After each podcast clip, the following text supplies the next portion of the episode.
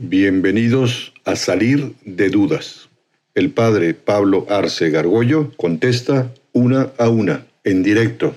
Comenzamos Salir de Dudas.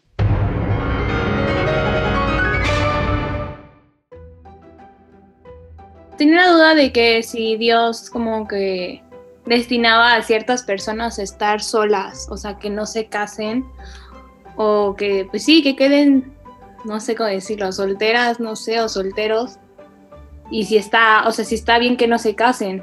Bien, la pregunta es estupenda porque finalmente es un tema eh, el más complicado que tiene el ser humano, es el de la vocación. Vocación viene de vocare.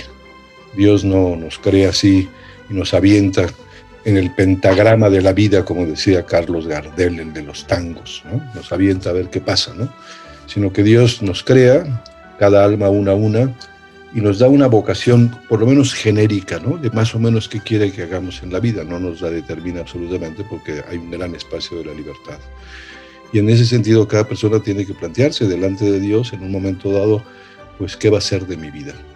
Ahora, hay, personas que no son capaces de casarse, no, son, no tienen la capacidad, prueba de ello es muchos procesos de nulidad matrimonial, en la iglesia no hay divorcio, en la iglesia católica no hay divorcio, pero sí hay procesos en donde dice, este matrimonio no existió, porque no hubo libertad o porque hubo un error sobre la persona, o muchísimos causales van en la línea de la incapacidad para contraer las obligaciones propias del matrimonio, porque la persona es muy irresponsable, muy infantil o muy inmadura, Hoy hay muchos casos de adicciones, adicciones al, por supuesto al alcohol, a la droga, a la ludopatía, al juego, a las apuestas o al internet, al celular, de tal manera que está tan clavada esa persona que es incapaz de contraer las obligaciones propias del matrimonio.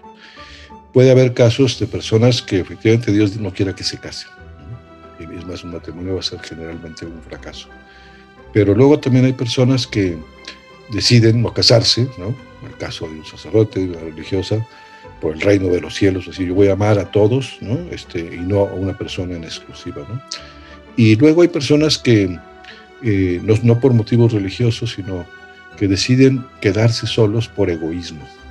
No quieren comprometerse con nada, con nadie, se encierran, ¿no? Son esas gentes, son esos que llamamos solterones o solteronas. Eso, eso no está del, todo bien, ¿no? porque como fuimos creados para amar, para salir de nosotros mismos, para darnos una persona que se encierra en sí misma y se queda como un solterón o solterona empedernida, pues efectivamente no es el querer de Dios, porque el diseño original de Dios es buscar al otro, la otreidad, para amarlo. Si en realidad cuando dos personas se casan y, no sé, crecen y llevan ya varios años casados, ¿En realidad sigue existiendo como amor o es como, cómo decirlo? Es que no sé, yo creo que hay como compromiso también o, o, costumbre. O si yo, bueno, o si es necesario estar cerca de Dios para que haga llegar amor al matrimonio. Bien, cuando dos personas se casan, se, se, deben de casar por amor, pero hay que distinguirlo del sentimentalismo o del mero enamoramiento. Por amor es la disposición firme clara de la voluntad de hacer que la otra persona sea feliz como de lugar, en todos los medios. Eso es amor, de verdad. Cuando dos personas se casan así, pues se aman, se aman siempre.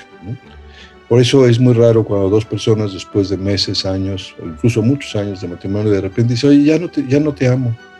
Esa es una falsedad, porque si decidieron un amor serio, pues eh, el amor no desaparece.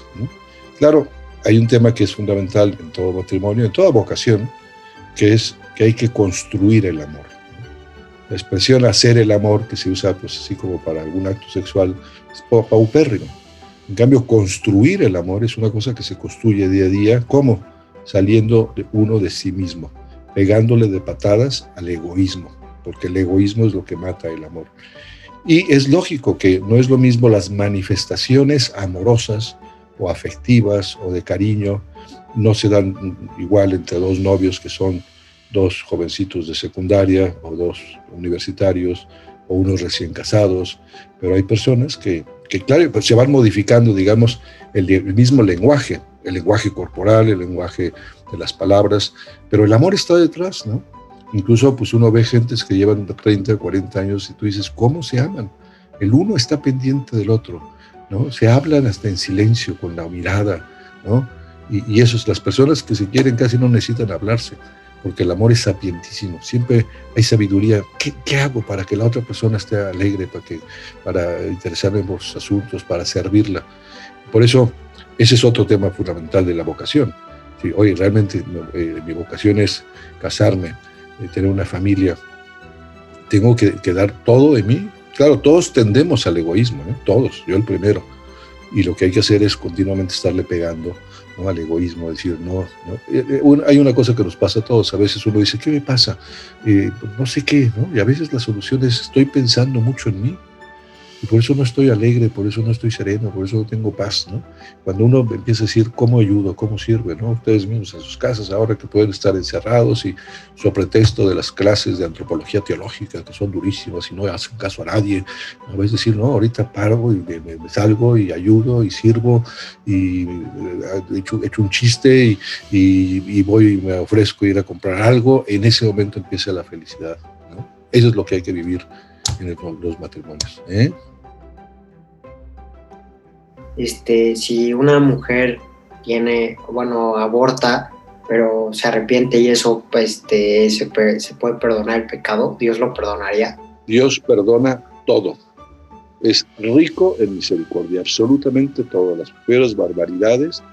Dios siempre es un padre cariñoso que dice, vente, yo te perdono.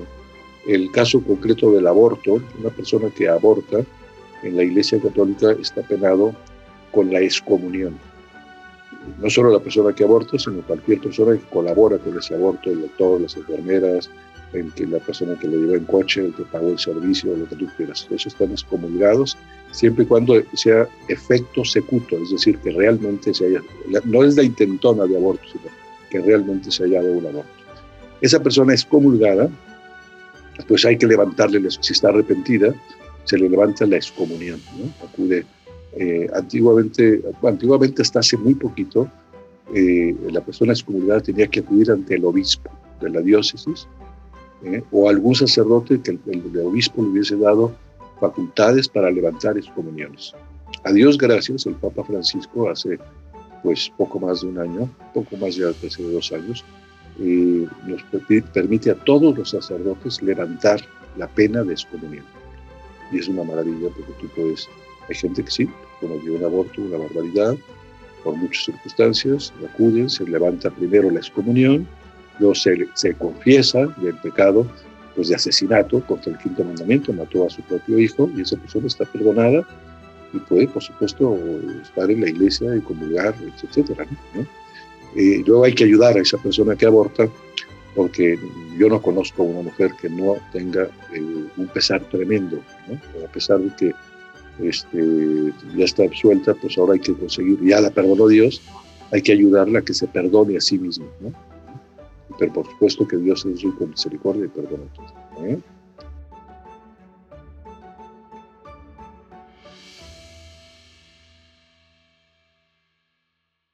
Atrévete a preguntar.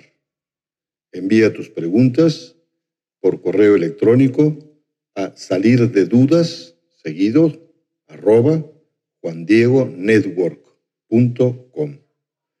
Dinos también si quieres participar en vivo en una sesión por Zoom.